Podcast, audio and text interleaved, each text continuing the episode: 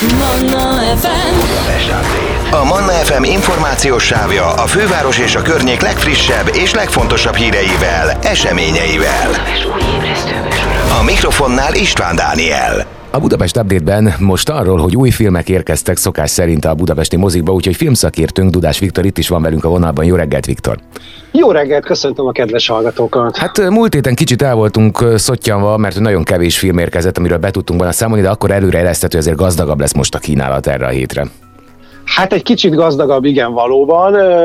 Hát megint két véglet, mert azt gondolom, hogy a, a művészfilmek kedvelői fognak találni filmeket a mozikban, meg fognak találni szerintem a mainstream filmnek a rajongói is a moziban, tehát most már egy picit szélesedik a kínálat. Hát ugye először lehet ajánlani a Stand Up királynője című filmet. Kicsit olyan érzésem van ugye a mostani napok, hetek, hónapok kínálatát nézve, hogy a skandináv film az új francia film a mozikba, hogy egyre több skandináv film érkezik a hazai filmszínházakba. Hát tulajdonképpen a stand-up királynője is ilyen.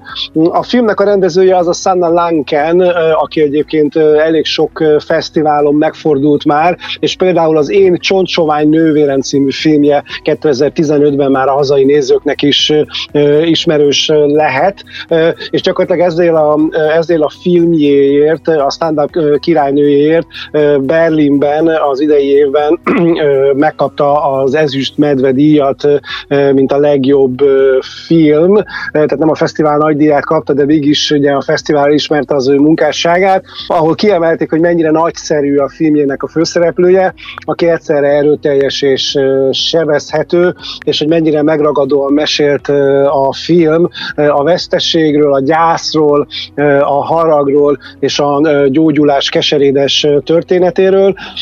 Ugye egy 13 éves fiatal kislány elhatározza, hogy ő már pedig hatodik haszakad stand-up komikus akar lenni, és tulajdonképpen az ő kudarcokkal, megpróbáltatásokkal és megdicsőüléssel teli életét meséli el ez a film, de hát nyilvánvalóan skandináv film, tehát nem ilyen egyszerű a képlet, mint ahogy én ezt most elmondom, de ha ennél többet mondanék róla, akkor már szerintem a filmnek az üzenetét és az élvezeti értékét csorbítanám. Uh-huh. Hát aztán a következő film, amit én kivettem magamnak, az aztán minden, mert itt most már franciákat említetted a skandinávokat, no itt a rendezők, vagyis hát tulajdonképpen az együttműködők között minden találat, ez az Isten földje, ez inkább a művész vonalat viszi? Ez is a művész vonalat viszi. Ugye a 19. század végén egy fiatal Dán pap Izland távoli részére utazik, hogy ott templomot építsen, és megörökítse azt a szociológiai környezetet, ami ott fellelhető. De ahogy ugye egyre mélyebbre merül el, és egyre jobban hagyja mögött a civilizációt, és ebbe a, ebbe a kegyetlen tájba bekerül, eltávolodik a céljától, a küldetésétől, és ami igazán embert próbáló, hogy az erkölcsiségétől is. Hát ez a film is egy kifejezett fesztivál kedvenc, mert például a Cannes Filmfesztiválon a Certain Regard szekcióban volt versenyben, ugye, és a Certain Regardról mindig tudjuk, hogy ez egy különleges látásmódú filmeket felvonultató szekció. A versenyszekciónál is egy picit szélsőségesebb formavilágú és téma kibontású filmeket jelent, úgyhogy sok művészfilm kedvelőnek azt gondolom, hogy ez, hogy a Certain Regard, ez már hívogató lehet, míg akik mondjuk inkább a Marvel univerzumba szeretnek elmerülni, nekik valószínűleg nem ez a legjobb hívószó a moziba. Aztán van egy film, amit már nagyon régóta várok, nem is tudom, szerintem már októbertől szinte láttam a trélerét, ez ugye a Vérapó, ami valamennyire az ünnepre is hangol, de nekem mondjuk a trélerből egyáltalán nem derült ki, hogy ez most tulajdonképpen mi? Egy akciótörténet, egy ilyen mesébe ágyazott akció, tulajdonképpen 18-as karikát írtak rá, nem tudom. hát kedves hallgató, kedves Dani, ezt a filmet én már láttam, csak akkor úgy hívták, hogy Pokoli Torony, vagy hogyha úgy mondom, hogy ezt a filmet már úgy is lehetett látni, hogy például a úszó erőd, vagy a lángoló jég, vagy a száguldó erő, amely film ötletek, vagy filmtörténetek most nyakon vannak öltve egy picit karácsonyibb, télapósabb szlenge, tehát itt a mindenkit megmentő Yippee Bruce Willis karakter egy télapó ruhába öltözött fickó, aki igazságosztóként a családra rátámadó banditákat tanítja igazán Móresre, a filmnek a, a főszereplője ugye az a David Harbour, aki ugye korábban már próbálkozott hasonló karakterekkel, ugye volt ő már Hellboy, ami hát azért annyira nem egy jól sikerült film volt, de például volt már a, Fekete Özvegyben egy ilyen pocakos szuperhős, meg volt a Suicide Squad az öngyilkos osztagban is igazságosztó. Hát ebben a filmben is is tulajdonképpen azt látjuk tőle. De tényleg az előbb elmondott filmeknek egyfajta ilyen különleges keveréke humorral nyakon öntve.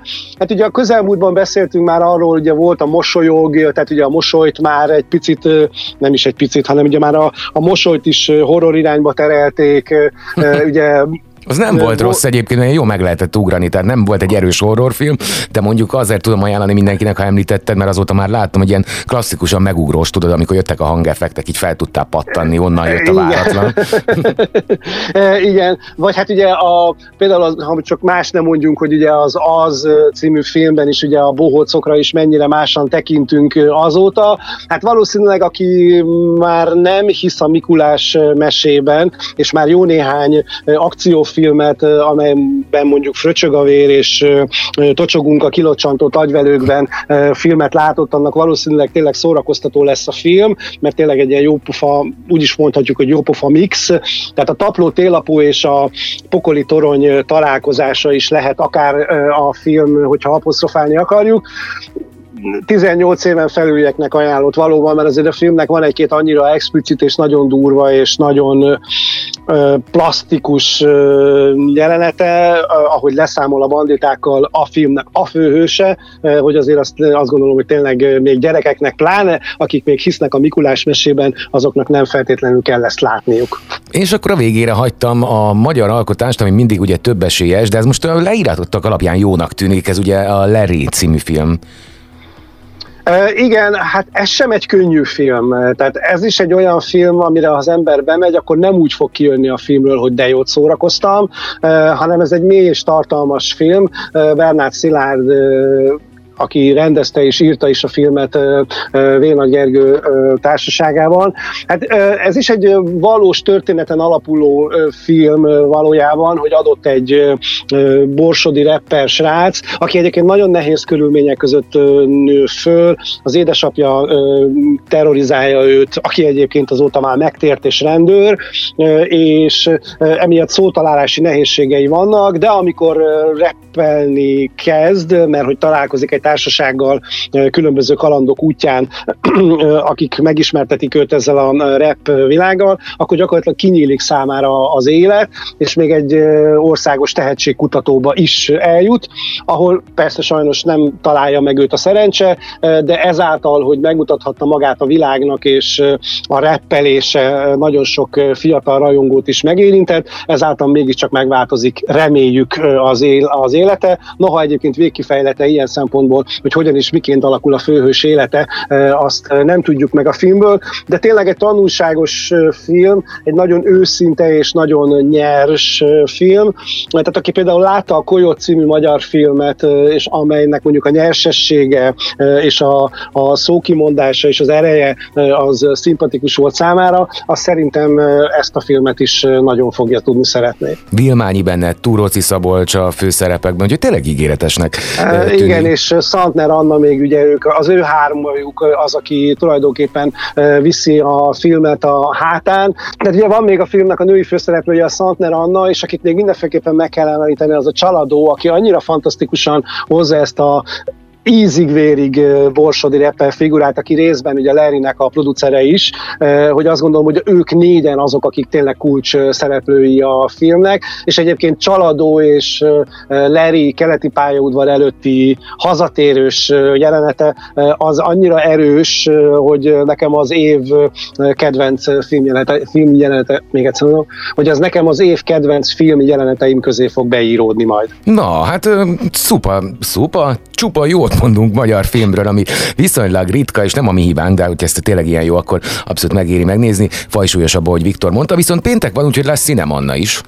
E, igen, lesz Cinemanna, és a mai vendégem Gubik Ágnes lesz. Ugye a színésznőt, akit a Pánik című filmmel ismert meg a hazai közönség, de aztán ugye a Haction sorozat, meg hát a barátok közt is nagyon népszerűvé tette őt, és hát természetesen a színházi szerepeiről, meg ugye kevesen tudják róla, hogy ő felvidéki származású, a szlovák és a cseh filmes kalandjairól is fogunk majd beszélgetni, egy vidám, jó hangú beszélgetésben majd este. Múltkor elmerültem a karrierében, és néztem tőle szlovák jeleneteket is, igazán meggyőző volt. Furcsa volt, hogy szlovákul is játszik, de ugye ez a helyzet kerekes vicával is, tehát hogy szuper volt. Akkor azt is hallgatjuk. Viktor, hát igazából jó hétvégét kívánok neked, köszönöm, hogy a rendelkezésünkre álltál, és akkor kíváncsi vagyok, hogy jövő héten majd mennyire lesz termékeny a premier, akkor is majd értekezünk az új filmekről. Köszönöm a lehetőséget, kellemes mozizást mindenkinek, sziasztok! Manna FM. A Manna FM információs sávja a főváros és a környék legfrissebb és legfontosabb híreivel, eseményeivel. A mikrofonnál István Dániel.